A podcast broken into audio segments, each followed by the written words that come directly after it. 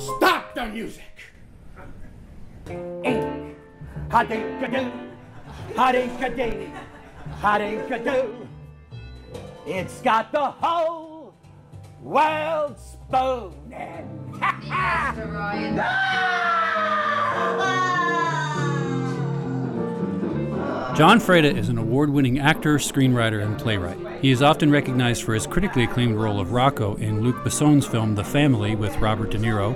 Other films include Run with Eric Roberts, and recently Big Time Adolescence with Jon Cryer. He received Best Actor Award in Sisyphus' Supper at the Take Two Film Festival in New York City, which premiered at Cannes Film Festival. His TV credits include The Deuce, The Blacklist, and Law and Order SVU. Jon is also the co-producer actor in 50 to Death, an award-winning web series about three boomers jousting with the 21st century, having achieved the unique recognition of being the number one comedy series in New Zealand. His New York theater credits, among others, include critical recognition for his performances of George Tabori's Mein Kampf, Imagine Dat, a solo show about Jimmy Durante in which Jon wrote and starred, the only current show about Jimmy Durante approved by his estate, and Norman Beim's on A Darkling Plain. Jon also appeared as a nationally traveled Inspector Clouseau character, having performed that role regionally in The Pink Panther Strikes Again. His recent theater credits include Over the River and Through the Woods and Breaking Legs, as well as Other Desert Cities. Among his writing credits, his screenplay Who Wants to Marry My Husband was produced and distributed as a feature film by Echelon Entertainment Group. He also co-wrote with Letta Serra the 13 times awarded screenplay Say Nothing about the untold story of Italian incarceration in American concentration camps in Maryland during World War II and won three screenplay awards for his thriller feature script, Sparks. His sci fi comedy musical Alien Adventure The Adventure won four awards at the Midtown International Theater Festival in New York City. Weekly, Jon teaches the improvisation workshop at the SAG AFTRA Conservatory in New York City. Prior to acting, Jon served as a naval officer, taught undergraduate and graduate students in psychology, was a research psychologist for the government, and had a private practice in clinical psychology.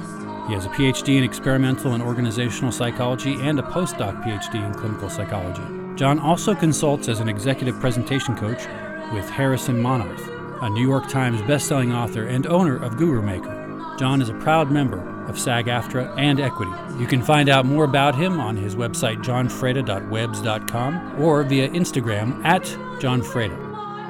Eren T. Gibson is an actor, comedian, director, and producer. She has been taking her proverbial bite out of the Big Apple for the past, well, a substantial amount of years. She is an actor, stand up comedian, MC, voiceover artist, writer, producer, and also director. Eren grew up in Aspen, Colorado, amid the fresh air of the Rocky Mountains. She was producer, writer, and performer of her own one woman show, Comedy Isn't Pretty, Tragedy Isn't Ugly Nine Voices from the Feminine Side of Generation X, a solo show performed in the cabaret clubs in New York City and tri state area writing her new one woman show about the search for her mother and her biracial identity. She has most recently appeared as an MC and does stand up at the Broadway Comedy Club, Greenwich Village Comedy Club, West Side Comedy Club, and Dangerfields. Recent acting credits include the recurring role of Ms. Monica in the TV series Team Toon, currently on Netflix. In film, the mother in Bon Vita School, and Judy in Forever Home, a new web series about rescued animals and the humans that rescue them. You can find that at foreverhomeseries.com. Eren speaks fluent French, Italian, and Spanish and teaches those languages as well part time. Designs, crafts, and sells her own jewelry, rides horses competitively in the past, works as a Path International CTRI instructor with a therapeutic riding group which works with special needs and physically challenged children and adults on horseback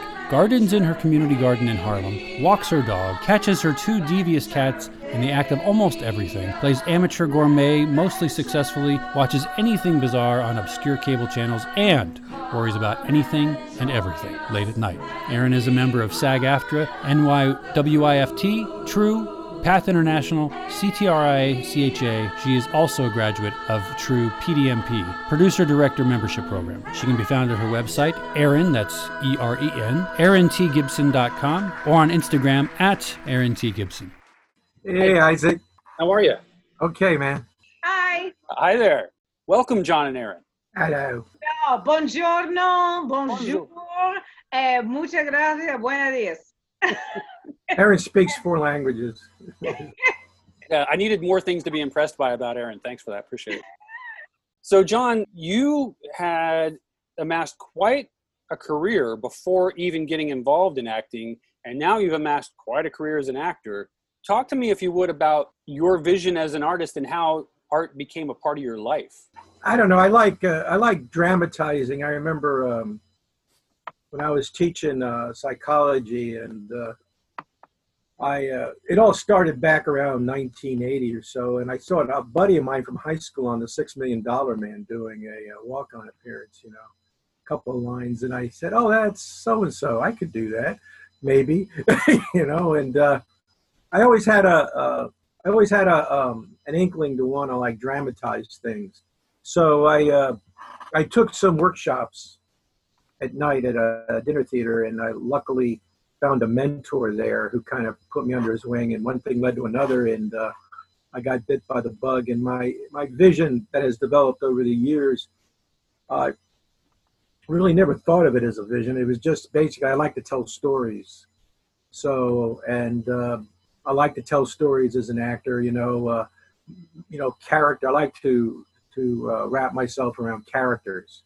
Uh, find something about the person that you know um, makes interesting from their backstory and dramatize that story, or write it uh, through other people uh, interpreting those stories.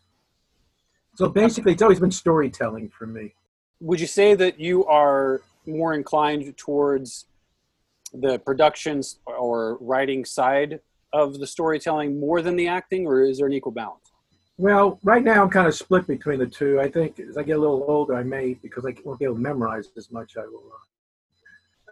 Uh, I may want to just go on the writing side or do voiceovers, you know. But uh, but so far, I've been able to uh, still uh, memorize uh, large chunks of, uh, of material, you know uh, with the Durante show, even though I wrote that, that's you know 70 minutes on stage, scripted, and Eren's the director of that, and she makes sure I don't paraphrase on those things, and uh, and just no quite paraphrasing. yeah, no paraphrasing, and uh, and just quite recently, um, I uh, uh, played Lyman in Other Desert Cities, which is which is text heavy play, and uh, we just uh, we got right up to dress rehearsal, and uh, COVID hit in Florida, so I had to come back to New York. But uh, uh, so that still proves to myself that I can still, you know, uh, enjoy that part of it. And uh, so I'm, I kind of like balance between the two right now. You know, I, uh, you know, when the muse hits in writing, it hits. And uh, but right now I've been working on, you know, tweaking things that projects I've already written. Um, and so, so I'm kind of balanced right now you know. And do you find yourself sometimes falling into this trap, or have, or are you, have you matured enough to know to, to hold yourself back? Because I started with producing and then directing and then acting. Sometimes I will find myself as an actor, because that's what I really want to do more than anything is just act. I will find myself trying to deliver something um, knowing that it's a, a, storytelling device part of the play or the, the show. That's not my job. My job is to stay in the moment. Um, do you find yourself falling into that trap sometimes because you are such a storyteller as well, or not really? Well, I mean, you know, it, you know, like with with with a play, uh, uh, I find I have more time to play with the play, uh, and uh, fortunately, in like in this last go around, I the director called me up a year ago that I haven't seen in 20 years that I liked. And we used to teach together. He said, You're still doing acting? I go, Yeah. He says, You want to do Lyman in other desert cities? And I went, Wow, yeah, because I've always auditioned for it, you know. And uh, so I knew I was going to do this.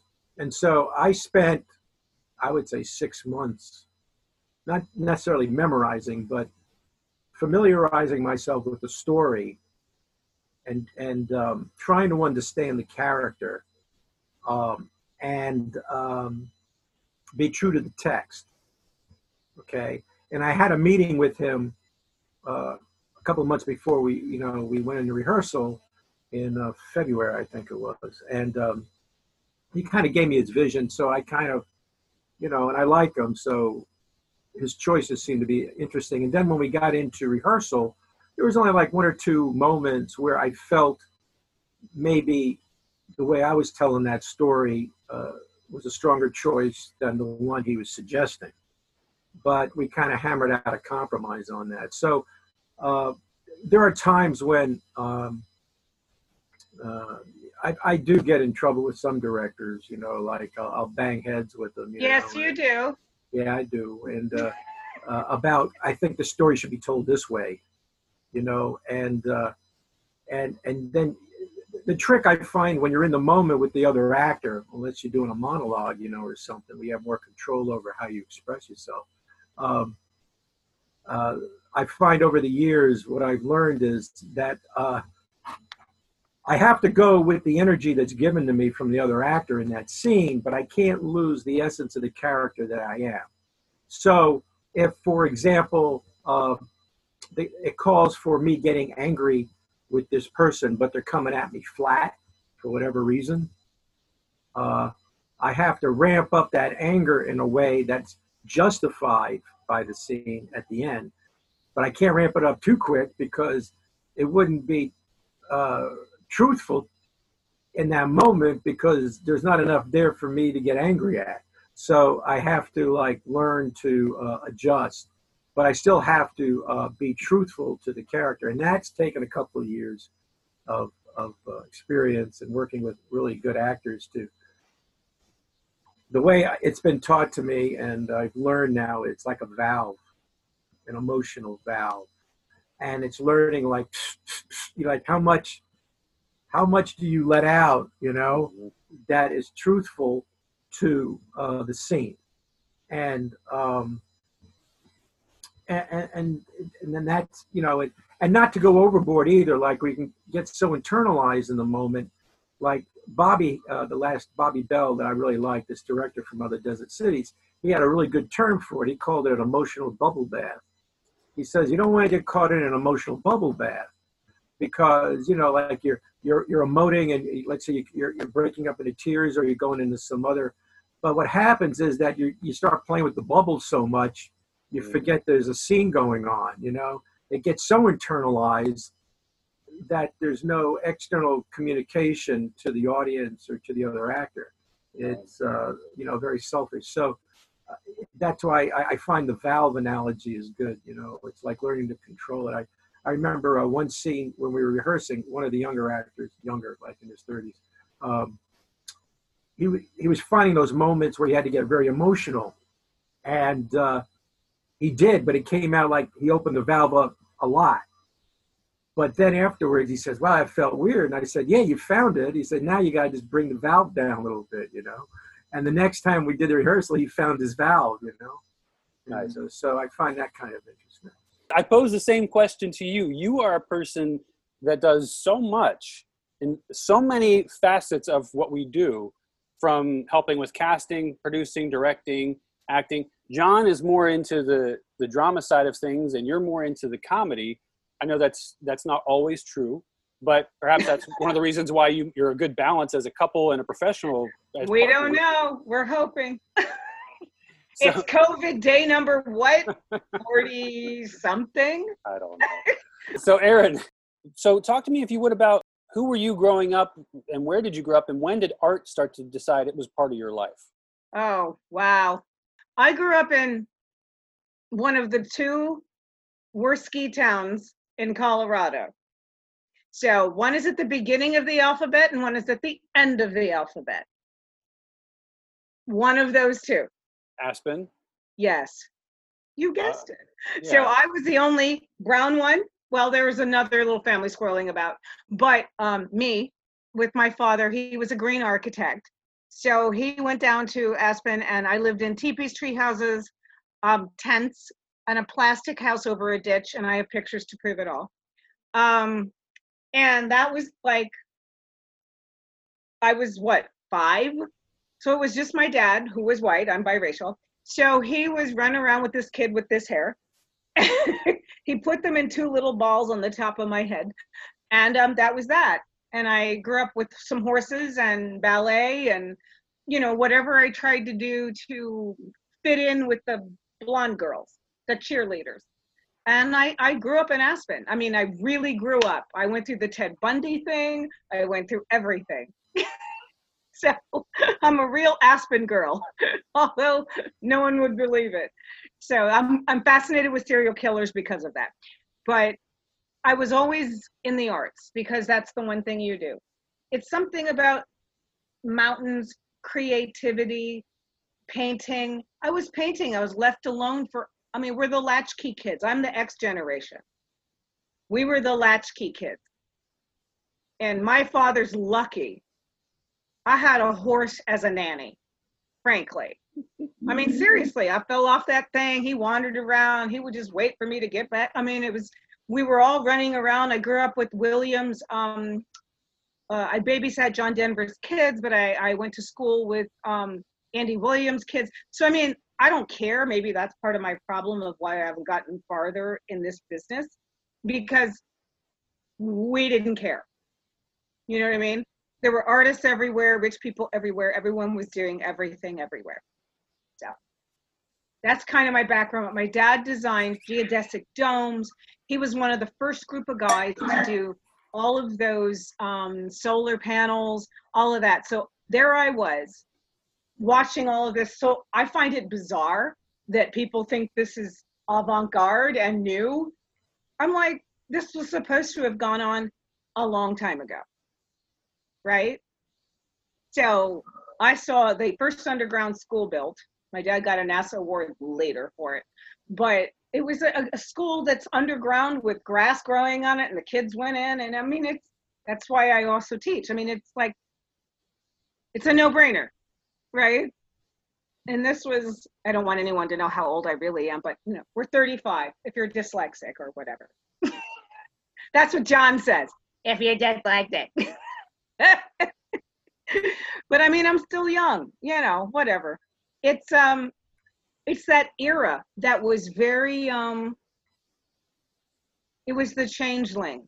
I, I would say the late 70s to 80s was the changeling phrase. You know what, what? What? You know. Then you've got the 90s kids. I went through that. Graduated. Went to Oberlin. Had my whole thing. Was here in New York dancing with glow sticks. you know, it was the crazy era. But no, I saw stuff, everything that exists now was going on in the 80s and the 90s. The cell phones were coming out, these little computers were coming out, everything was coming out. Thank God we got rid of big shoulder pads, which I'm not wearing today, and bad perms.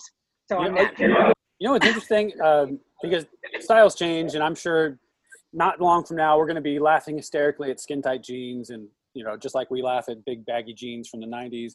But the, um, actually, before I get off track, I'm assuming that glow sticks are how you met Jon. Right? no, no glow sticks. I had a flashlight. Oh, he didn't like me when he first met me. He said, how I was. Ha- yeah. How, how did you two meet? Oh, Jon, we met at a uh, screenwriting uh, workshop for New York Women in Film and Television. And he wasn't trying to hit ago. up on anyone. Yeah, there aren't too many guys in New York Women in Film and Television. You know, I was one of them, but yeah. So you, you they met... didn't like me. I was too tough. I talked too much. I still talk too much. I think she heard me say something in Italian, and then she started going off in Italian. Yeah, my Italian is um, better than his. So, as you know, allora, as you know. So, yeah. so you heard him speaking in Italian, and that began. No, I heard or... he had. I heard he had a a piece in Italian. He was doing something to some other woman who was Italian, and I busted in, of course, as I always do. And I said something in Italian, and then he talked to me, and he was like, "Well, you were just like a little," but for some reason, here we are, twelve years later. so what was going on in your in your individual lives what were you wrapped up in with new york when you did meet well like you were telling john i and you said you know you want to be more of an actor. Um so do i. But you know the world takes you to producing to directing and we have to create our own work very often. Because frankly, the horse shit, and I can say that because I clean it up and I work with it, um, gets so much that you're like, okay, I have to do this, this, this, and this. and also women, especially women of color. At that time, 12 years ago, there, you know, when Obama was elected, it seemed like everybody wanted people my color, light, not too black, because I'm not black. First of all, I'm not black enough, and I'm not white enough, obviously. So I had longer, I had my hair all pulled down, it was all blown out. I had all that long stuff going down, and I decided to go natural. Uh, actually done by uh, Diana Ross's daughter, Rhonda, who ran up. Jon was actually dating me at the time. Ran up and stuck her fingers in my hair at a party, and he was like, "Who the heck was that?" And I'm like, "That was Rhonda Ross." And she was like, "Go natural." so I went natural. so Rhonda Ross stuck her fingers in my hair and said, "Go natural. This is crazy." So I did, and I didn't do it quite right because, like I said, I grew up with a white father. I did not have a black mother, so this is part of my new solo show, which you can talk about later. I've been on this journey to find her for most of my life, but now I'm very, very on it. But um, so growing natural hair, and then it sometimes goes curly, sometimes it goes crazy. Today it's crazy. It's COVID crazy. so, and all these women, just so you know, you're lucky you don't have a riot in your neighborhood because these sisters, they want their hair salons and their nails and whatever done. They want their stuff done. So it's getting bad up here in Harlem. Just seeing. So I'm your average privileged white guy, but I love when black women wear their hair naturally because I because any other time there's a part of me saying I wonder what they actually look like. And so I love I love Yeah. your, your hairstyle, but Yeah, Jon says he likes it too, but he's he's lucky I don't spend eighty dollars a month to go psh anymore. So yeah. And then your nails get to be done, then you got to get your toes done, and you got I mean, no, it's a it's a culture. Now the white girls do something else, the black girls do something else. I'm mixed, so I got to do both. So it's a big drama. yeah. Well, actually, you know, so things like Chris Rock's good hair was a real Yes, education. good education for Absolutely, me. believe him, believe him. But I mean, that's that is educational stuff for for someone like me that did not grow up with this understanding. Like, you know, it's a different culture. So Well, think of my poor father in Aspen. He did not know what to do with me, right? So he took me to some black women who were really mean.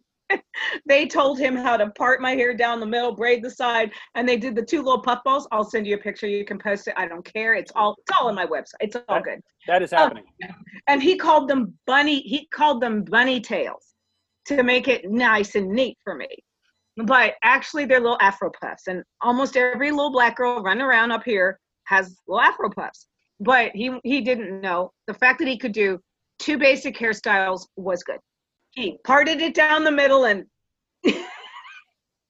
just put puffs on, and then he would leave them for weeks, and I'd be riding on a horse. I'd have twigs in there. It was terrible. So no, I'm sorry. And now we've left Jon out. Jon's just like shaking his head, going, "See, see what I deal with. See what I deal with. See what I deal with." no, no, no. It's it's fascinating. I mean, you not only do you speak four languages, you're you're into equestrian still. yeah, um, yeah. Unfortunately, I haven't for about a year and a half at the moment because I worked with a company that wasn't quite. It doesn't matter. I worked with them for five years. I am a therapeutic riding instructor. I'm certified. So that is taking children with special needs or adults or even veterans and using uh, the work of the horse to do therapy. So it'd be like painting, you know, or or singing or or art. But because we're all actors, I pull in a bunch of other stuff too. But um, basically, the therapeutic riding is the motion of the horse works with your core. And so if you can get, uh, especially also the autistic kid or someone with, um, uh, I don't know, I have kids with, with braces on their legs, etc. That's why I can't work right now. I cannot do six feet away. I must mount them on the horse and dismount them. So I have to, you know, and they don't like they don't like masks. And I also have kids who are hearing impaired. So I have found some masks that I can get the bridge of the nose where my face is seen. Plus, I'm very vainly annoyed that I'm putting lotion all over my face and no one sees my face. I'm very annoyed. Sorry, it's a vanity thing about that. Jon's just shaking his head. but seriously, people, and especially people with with of color with a mask, we're we're regarded differently than than you know white dudes with a bandana. Yeah, we're already of color. We're already menacing. You saw Terry, bless her little heart. I mean, I have a pit. Jon is treated differently when he walks the dog. I know for a fact than when I am. So, and I have different friends, and he has different friends. She's a pit. Okay, this is my fourth pit. He wasn't even a pit dad till he met me, so he's now a pit daddy, and she's his little little. So there you go. He's he's a pit daddy.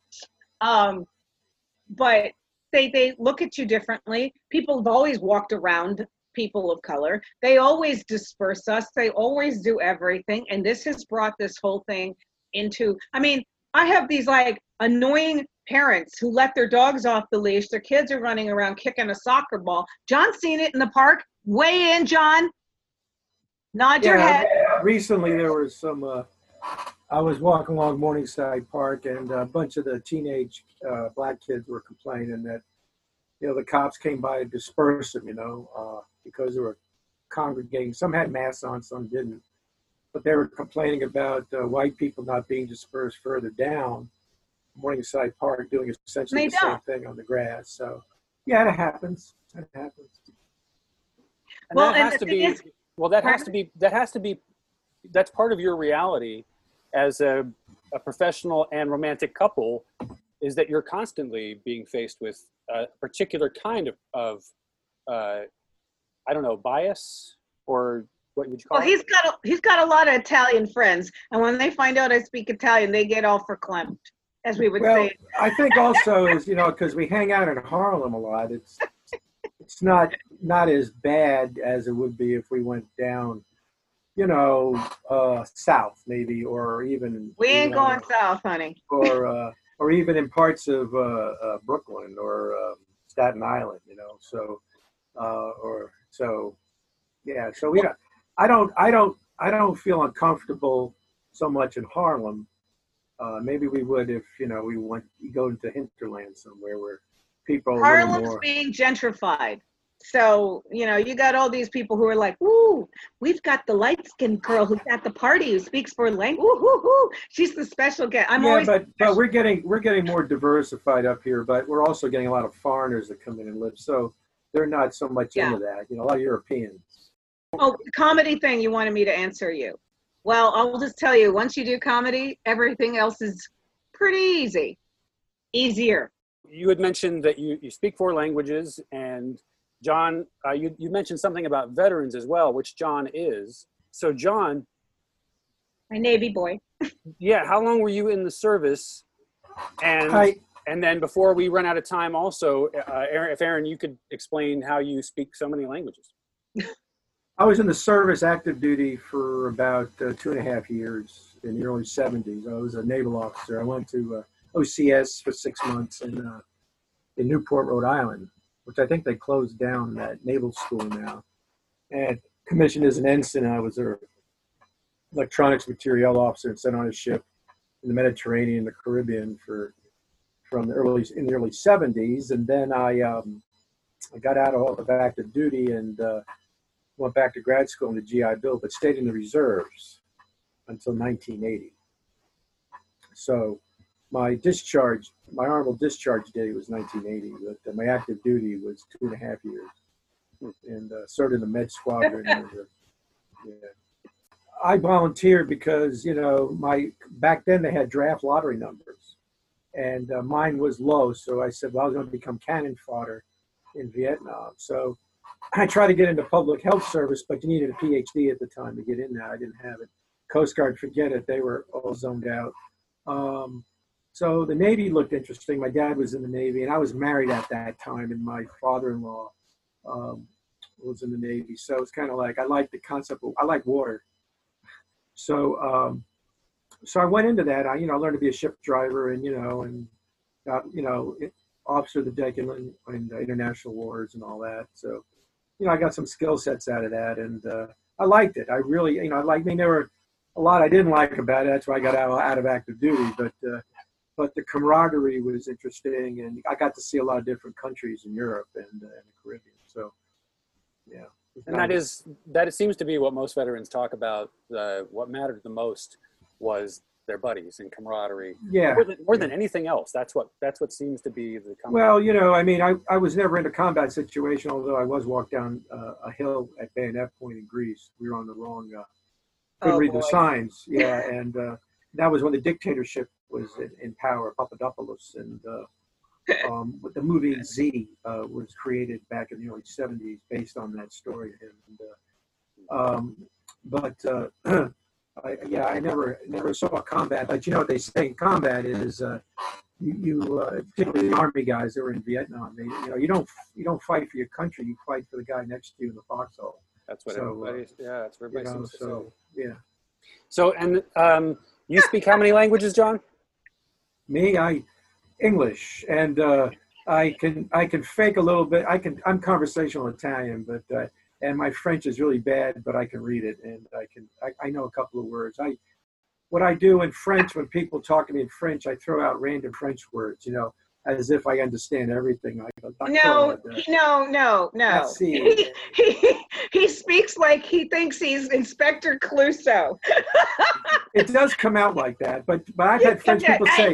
Your accent, your accent is excellent, and I go, thank you very much. Yeah, Just so you know, he almost got he, he was caught by Luc Besson making fun of him. that's Dave. another. That's for another time. That's another Ah, interview. That's another time. That that But, is uh, beautiful. Yeah, we're but just so you know quickly, the only reason I speak for that is because I lived and went to all the com- and I studied and I was on scholarship and I made so there. That's why.